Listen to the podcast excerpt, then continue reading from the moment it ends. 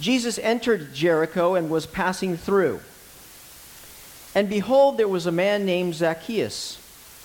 He was a chief tax collector and was rich. And he was seeking to see who Jesus was.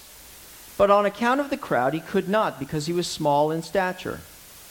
So he ran on ahead and climbed up into a sycamore tree to see him, for he was about to pass that way. And we, when Jesus came to that place, he looked up and said to him, Zacchaeus, hurry up and come down, for I must stay at your house today. So he hurried and came down and received him joyfully. And when they saw it, they all grumbled. He has gone in to be the guest of a man who is a sinner. And Zacchaeus stood and said to the Lord, Behold, Lord, the half of my goods I give to the poor. And if I have defrauded anyone of anything, I restore it fourfold. And Jesus said to him, Today salvation has come to this house, since he also is a son of Abraham. For the Son of Man came to seek and to save the lost. The word of the Lord. This passage challenges our perceptions of Jesus. I think sometimes we tend to think, uh, uh, look at Jesus as a sort of spiritual Robin Hood, if you will. Right? He robs, uh, he takes from the rich, the corrupt, and he gives to the poor. He is the help of the outcast, of the blind, the lame, the prisoner, etc., etc. But we have a little bit of a different picture of Jesus here. Jesus is a friend in this passage, not of the oppressed but rather of the oppressor. Not of the least of society, but the most of society. Not of the kind widow, but rather of the wicked thief. And we want to scratch our heads and sort of wonder is this the Savior that we really want? We rather want a, a champion, if you will, for the poor and the disregarded, but Jesus throws the whole uh, uh, apple cart turns it over, I guess, by loving somebody like this. It's kind of a little bit about uh, the election that's coming up. You know, I don't know if you saw the last debate Hillary Clinton and uh, Donald Trump, two rather unsavory characters, some would say. You know, it's interesting. You can evoke. Uh, I've never seen uh, such a polarizing election. To some people, uh, uh, Clinton is the devil incarnate. I'm not saying that she's not. I might get myself in trouble there. But on the other hand, look at Trump. There's some people that would not be caught dead in a room with this man. And yet, if we look at this story and take it on its face value, these are the very people that Jesus would be saying, I want to come hang out with you. I want to come stay at your house today perhaps there would be some grumbling in the crowd as they went to stay at the house of the person that we didn't like, the person that we disregarded, the person that we said has no place in the kingdom of God. This passage teaches us a very important lesson that Jesus Christ did not come to assess our value, rather, he came to bestow it. And Jesus offers his unconditional love to anyone and everyone. The question, of course, is how we respond. Not our status, but rather our heart. Well, in this passage, we're going to take a look at three things. Number one, the offer that Jesus makes to Zacchaeus I want to stay at your house. Number two, we're going to look at the response of Zacchaeus, how Zacchaeus responds to Jesus' invitation, in fact, to Jesus' love. And then finally, number three, the declaration that makes over, Jesus, over Zacchaeus' soul. Well, let's begin with number one Jesus' offer. Now, in between, if you look at Luke 18 and Luke, and Luke 19, you see that there is a, a break, so to speak, in the New Testament. Those were inserted really around the fourth centuries when they started doing that. That's not part of the original Greek text. And so, if you really want to understand this story, you have to take it in parallel with the story before. The blind man is the first, and this wicked man is the second. Now, how do I know that these parallel? Well, a couple reasons. The first is they both wanted to see Jesus, right? But they were both prevented from doing so. The blind man because he couldn't see, right? and Zacchaeus because he was too short. They both went through great lengths in order to see Jesus. The blind man shouting at the top of his lungs, the uh, Zacchaeus climbing a tree. They both were bottom of the barrel, though for different reasons. In fact, blind people and, sin, and uh, tax collectors were at the bottom of the barrel. And both times the crowds stopped them from seeing. The difference, of course, is be one is an oppressed person, while the other is an oppressing person. So the question really that Jesus is answering, that the scriptures are answering, is what does Jesus think about people like Zacchaeus? A little background on Zacchaeus. He was a tax collector. In fact, they call him the chief tax collector. Jericho was a very important city. It was a way through city where Jerusalem passed through, trade routes intersected, and went to Jerusalem. And so he certainly had people under him. He may have had people from other cities under him. We just knew that he was a very powerful tax collector. Now, the way the system worked for taxes back then is they would choose someone who made an agreement with the Romans. They would be responsible for collecting the taxes. Now, it was called tax farming because the Romans would assess a specific number for that city that needed to be collected. The only problem was the only one that knew that number was the tax collector. So the Romans could have said it was this amount, and Zacchaeus said, Well, I, it's this amount. The people wouldn't be the wiser. Zacchaeus had the power of the sword. He could compel whatever number he wanted. And so the people never knew. But we do see that Zacchaeus was rich. Hmm, I wonder how that happened, right? He's powerful and he's despised. He's hated. In fact, as a tax collector was considered unclean and defiled. To go into his house was to be defiled along with him. It was permissible in the Mishnah, the oral Torah, to lie to a tax collector. In fact, that was okay because these were really bad people. And this Zacchaeus, I don't know what came across him this day. It says in verse 3 that they were seeking, that he was seeking to see who Jesus was.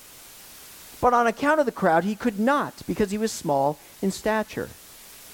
He's curious about Jesus. He wants to know more about this figure. Undoubtedly, he's heard about him, but he could not see him. Now, in the Eastern, Middle Eastern culture, honor is of great importance. It's an honor culture. So, a normal person, regardless of their height, if they were rich and important, the crowd would move for them. But not for Zacchaeus. He was a hated man. Zacchaeus would not dare push his position. See, in the tax collector's building, he was king. But someone like this would never walk into a crowd, right? Zacchaeus disappears into the crowd, and the crowd moves on, and there's Zacchaeus with a knife in his back. But Zacchaeus wanted to see. And so what did he do? He ran on ahead and climbed up into a sycamore tree to see him, for he was about to pass that way. Now, a couple things we need to understand about what's going on here. Remember in the blind man, how there was a crowd there?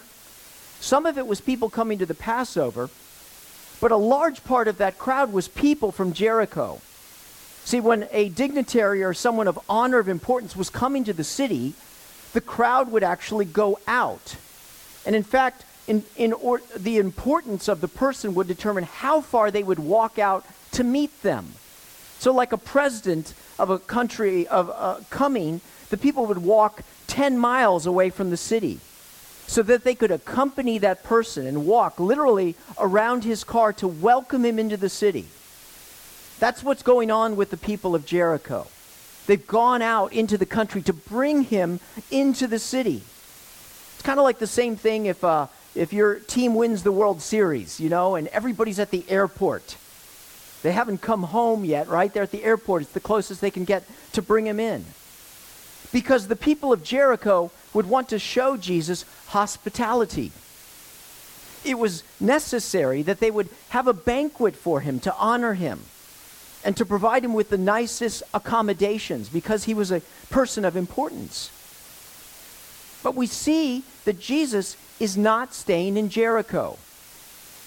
It says he entered Jericho and was passing through. Well, maybe that just means he was walking through Jericho. No, the reason I know that Jesus had elected not to stay in Jericho was because Zacchaeus was in a sycamore tree. Well, what does that mean? Sycamore trees were not allowed to be in the city. That may sound bizarre to you, but the Mishnah, the oral Torah, Torah, when it speaks of sycamore trees, say that a tree may not be grown within a distance of 25 cubits from the town or 50 cubits if it is a carob or a sycamore tree. One of the reasons why is these sycamore trees, A, they were huge and they spread out wide. And a sycamore tree, a tree was considered a covering. And so if something unclean happened on one side of the tree, whoever was under that tree would also be considered unclean as well. Okay? So I don't know, whenever you look at a city, a Middle Eastern city, you know, think of the movies you've seen, you don't see a lot of trees. One of the reasons is because of how the city is built. Even the every house would have a little bit of a courtyard. It's in the back courtyard where there would be a tree. But you were not even allowed to have the, the, the boughs of the tree, the boughs of the tree, go over the side of your wall so you would not defile anyone if anything happened under the tree. So we have a, a picture here. Where's a, a slide here? This is the typical picture we have of Zacchaeus in the sycamore tree, right here. Right? You know, he was a wee little man, a wee little man was he. So he climbs up in the sycamore tree so he can see people but that's not exactly what happened. Next slide. This is a sycamore tree. It's easy to climb, and it's also easy to hide in it. You see, Zacchaeus wanted to see Jesus, but he didn't want to see him that bad that he was willing to lose his reputation. He ran on ahead. In the Middle East, a man of importance and honor is never seen running. He wasn't running in the crowd, he was running ahead where there was no crowd. And in any culture, not even Middle Eastern culture, a grown man never climbs a tree. Right? In fact, there's even a story in the 1960s. The American ambassador to Cairo, John Badeau, was in the, in the private courtyard of the American consulate and he was up in a tree helping string some lights for a party.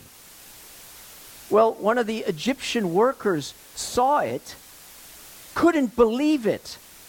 And so word spread throughout the streets that the American ambassador climbed a tree. In fact, the next, next time that President Nasser in 1960 saw the ambassador, he asked him, Did you really climb a tree? because he could not believe it, because people of importance do not climb trees. See, Zacchaeus ran on ahead outside the city so he could climb up in this tree, not just so he could see Jesus, but also so that he would not be seen by anyone. But the plan backfires, doesn't it? If Jesus, when he walks under him, sees him, means others see him too. And when Jesus came to the place, because he's passing by the city, he has neglected their offer, and they're disappointed that he's not staying with them. He looks up at him and he says, Zacchaeus. How did he know his name, by the way? I mean, uh, it's certainly possible that God told him. But remember, there's a parallel between this and the blind man, isn't there? Right? The blind man's screaming. The people are saying, Shut up, stop talking.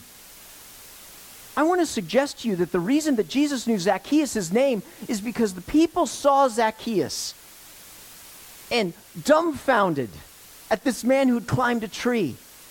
They started assailing him. Uh, they started insulting him. Jesus, look at this. This is the person that we're talking about. All right, Jesus is on the way to Jerusalem to set things right, isn't he? It's going to overturn the Romans. And they've treed this man. They're insulting him. There, the crowd is getting more and more angry. A lynching might start to occur here, perhaps.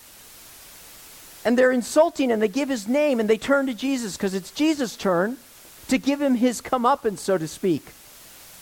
This is the part where Jesus is supposed to say, Repent, you worm of a man. Look at you who have joined in with the oppressors, who are oppressing the people Israel. You deserve damnation. Provide restitution. But what is it that Jesus does? Zacchaeus, come down. I must stay at your house tonight. Wait a second. He just spurned the offer of the city of Jericho, who want to give him the best place, the place of honor, a banquet. He's passing by. And he stops under this tax collector and he says, I want to be at your house. It's not the way hospitality goes, by the way. You don't invite yourself to someone else's house, they choose the accommodations. And so Jesus goes back with Zacchaeus, walks back to be the guest of a tax collector. What does this tell us about Jesus? It tells us that Jesus does not judge like the world judges. Tells us that Jesus is not turned off by your sin. See, the blind man was too small to be seen, he was too oppressed. But to us and to them, Zacchaeus was too bad to be seen. The exact sort of person that Jesus would never stop for. But Jesus did not come to assess his value, he came to give value. He came to find the Zacchaeuses of the world. Just like the blind men, where people said, Be quiet. He doesn't want to pay attention to you. There under that tree as they're insulting him, as they're demeaning him. Jesus says, You're just the man I'm looking for. I had a chance a couple months ago to visit with a, a brother pastor, a guy named Lowell Ivy. Lowell is an OPC pastor in Virginia Beach. There's an OPC church. OPC stands for Orthodox Presbyterian Church, and so they're kind of like uh, kissing cousins, if you will, to the PCA. They're even considered more conservative than the PCA. They only sing from the Psalter. You know, if you could get more conservative than the PCA. Nevertheless, this is a very articulate man. Showed me a picture of his beautiful wife and his child. He's also a convicted felon. Lowell Ivy spent 15 years in a maximum security penitentiary for a string of bank robberies. He was also a white supremacist in a Aryan gang in prison. Lowell Ivy, the Reverend Lowell Ivy. But while he was in solitary confinement reading the Bible, God spoke to him. And he heard the message. And it gripped his heart. And he gave his life to Jesus Christ. The only way he could get out of solitary confinement, he was in there for like two years, was to renounce his ties to the white supremacist gang in prison. But to do that would mean almost certain death when you went back into the general population. But Lowell went ahead and did it. And for whatever reason, God's grace and blessing was upon him. And Lowell got out, went to seminary, and is pastoring a church. If you had seen Lowell with his tattoos and his look, you would have said, No way. See, many of us say, I want to see Jesus, but I don't want him to see me. Because if he saw me, I don't know what he would say. Because I don't make the cut. You know, truth of the matter, I'm more like Zacchaeus than the blind guy said, No, you're not, Carlos. You're a good guy. Nah, you don't really know what I think. I wonder if you would think I was such a good guy. So some of us, we don't get too close, right? We're going to run ahead. We're going to climb a tree. We're going to look from afar. But we got to keep a barrier, you know? Because I don't know what he would say. Friends, if this message tells us anything, it's this that your sins don't freak God out. Your language, your deceit, your defrauding, your divorce, your abortion, your disowning of your kids, none of it freaks God out. There is no one too far from the grace of God. Because Jesus not only came for blind people, he came for tax collectors. And for some of you, he's calling to you. Come down. I want to go to your house today. Jesus sees people like that. And so he must challenge you and me, fellow Christian. How do we see others? God says to love the world, and we do. Well, at least certain people, but not the nasty people, right? We're not going to come near them. The Donald Trumps of the world, the Hillaries of the world. Jesus wouldn't touch them, and I wouldn't either. But these are precisely the sort of people that Jesus comes near into their world. High schooler, middle schooler. It's that punk in your grade, the one who keeps mouthing off and says the bad things and does the bad things. That's the person Jesus is talking about. It's the gossiping, cussing coworker in your office who everybody can't stand is the one who Jesus says, I want to be at your house tonight. Jesus is not freaked out by your sin because Jesus did not come to assess one's value, he came to bestow it. Well, let's move on to Zacchaeus' response. Verse 6 So he hurried and came down and received him joyfully. And there's a scene change here, by the way, in verse 7.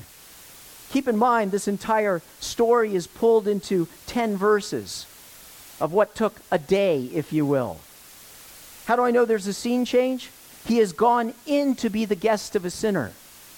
See, they're at Zacchaeus' house now. And Zacchaeus has thrown a banquet for him. And the people are grumbling. They were sure grumbling under the tree. Maybe they weren't even grumbling. They were so astonished that they couldn't even say anything. But the murmurs have begun because Jesus has gone in and defiled himself by being in this house. And Zacchaeus receives him joyfully. How? By throwing a banquet. Well, who the heck do tax collectors invite to a banquet, anyways? Other tax collectors and sinners. Jesus is surrounded by these people, God forbid. And they're eating and they're partying. And what do you think is going through Zacchaeus' mind as he's sitting in his open courtyard of his palatial estate? No one has ever done something like this for me, Zacchaeus is thinking. I mean, Zacchaeus worships money power and influence. And Jesus had all of that. The whole city goes to meet him.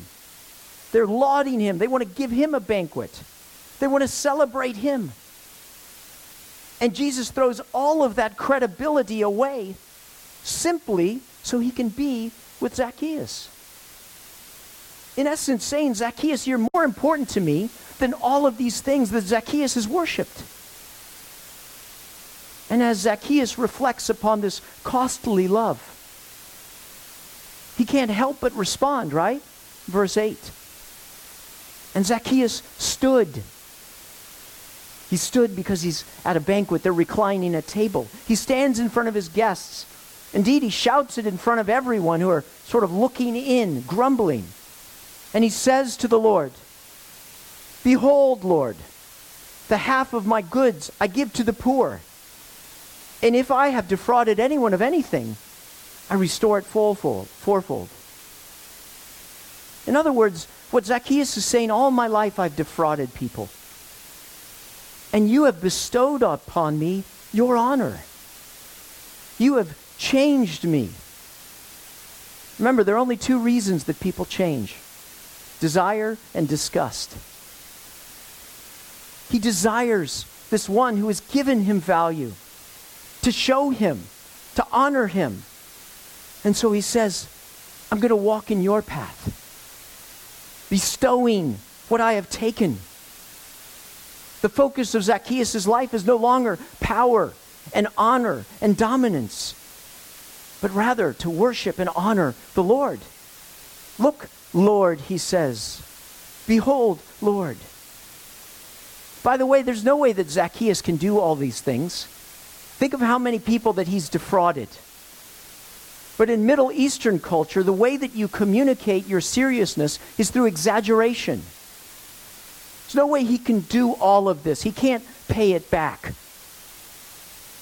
But he can change the way that he lives. And so he wants to communicate not only to the Lord, but to all of these people around him that things are going to change. And so he does it through this exaggeration. Now, show me where Jesus told him he had to do this. Nobody told him to do this. See, Jesus has neither endorsed the oppression or rejected the oppressor. Rather, he's loved him. And in doing so, he's given him a new heart. Isn't that what Jesus came to do? As said in Ezekiel 36 26, I will give you a new heart and put a new spirit in you. I will remove your heart of stone and give you a heart of flesh. And I will put my spirit in you and move you to follow my decrees and be careful to keep my laws. You will live in the land I gave your forefathers. You will be my people, and I will be your God. He's simply walking in the new path. For whoever loves me will obey my commands, Jesus said. Jesus pronounces him a child of Abraham. Remember Abraham when he was tested? Go and offer your son on the altar. The most valuable thing you own, you own, give it to me. And so when Abraham, trusting that God would make it all right, and before he was about to offer his son, before he put him on the pyre, the Lord made another option. Abraham was known as the child of faith. And Zacchaeus moved from being a child of oppression and evil to a child of faith. The next day would come. Could Zacchaeus be a tax collector and love God? He was about to find out. But he embarked on a new path, and there was no going back. You see, my friends, costly love demands a response. In the face of so much love, Zacchaeus couldn't stay the same. And neither can we. The foundation of Zacchaeus' life changed. And so, my question for you is simply this What is your foundation? Because your foundation will establish the trajectory of how you live. Is it power and dominance? Position like Zacchaeus? Is it money? Is it acceptance? Is it pleasure? Or is it the costly love of Christ? We, like Zacchaeus, are called to live by faith if we've been touched by his life to live lives of holiness, to live lives of forgiveness, to live after His plan and His commands in the way that we love our spouse, in the way that we love our kids, in the way that we love those around us. We're called to live with lives of love, extravagant and careless love, regardless of the consequences. Like Jesus did, like Zacchaeus did and like we did. Because Jesus is sending us not to assess the value of the Clintons and Trumps of the world, but rather to show the good news of Jesus Christ, who came into the world to save sinners. I finish with the declaration of Jesus Christ. In verse 9, Today's salvation has come to this house since he too is a child of Abraham. Now, many would say that Jesus got it wrong. See, the way it's supposed to work is restitution, then restoration, right? Just words for Zacchaeus. He hasn't done anything yet. But that's not what salvation is. Salvation has come to this house. What has come to this house? Jesus is the one who's come to this house. Jesus' bestowal of value, recognition, and Zacchaeus' response to Jesus. The truth of the matter is, we can't pay back for all of our sins. We can try, but you're not going to do it. But rather, it's Christ and our belief and our confidence in Him. Him coming into our lives and saying, I receive you. I bestow value upon you. That is what salvation is. Well, what about all the wrong that's been done? Isn't that unfair? Shouldn't he have to pay back fourfold, even though he can't? Shouldn't we hold him to that? No. Because Jesus also climbed a tree outside the city on Calvary, where he went up not to hide from the world, but rather to be lifted up, to die for the sins of the people, to be shown for who he is, a Savior, lifted up on a tree to die for the sins that we could never pay for. Because Jesus is a tree climber. He gives us the freedom and the ability to be seen, to come down, to be exalted, to be received. Christian, he did that for you. He was exposed so that we might be exposed, not as sinners and thieves and wicked people, but as children of God. Jesus did not come to assess your value. He came to bestow it. Regardless of wherever you are in life and what everybody around you is saying about you, there's one thing you can count on. That the grace of Jesus Christ will never be extinguished and that his heart and love is for all who would come down, that he might stay at their house, honor them, and declare them my children. Come down if you haven't yet. Be transformed by his love. Live by a new foundation. Experience his presence and grace. Let's pray.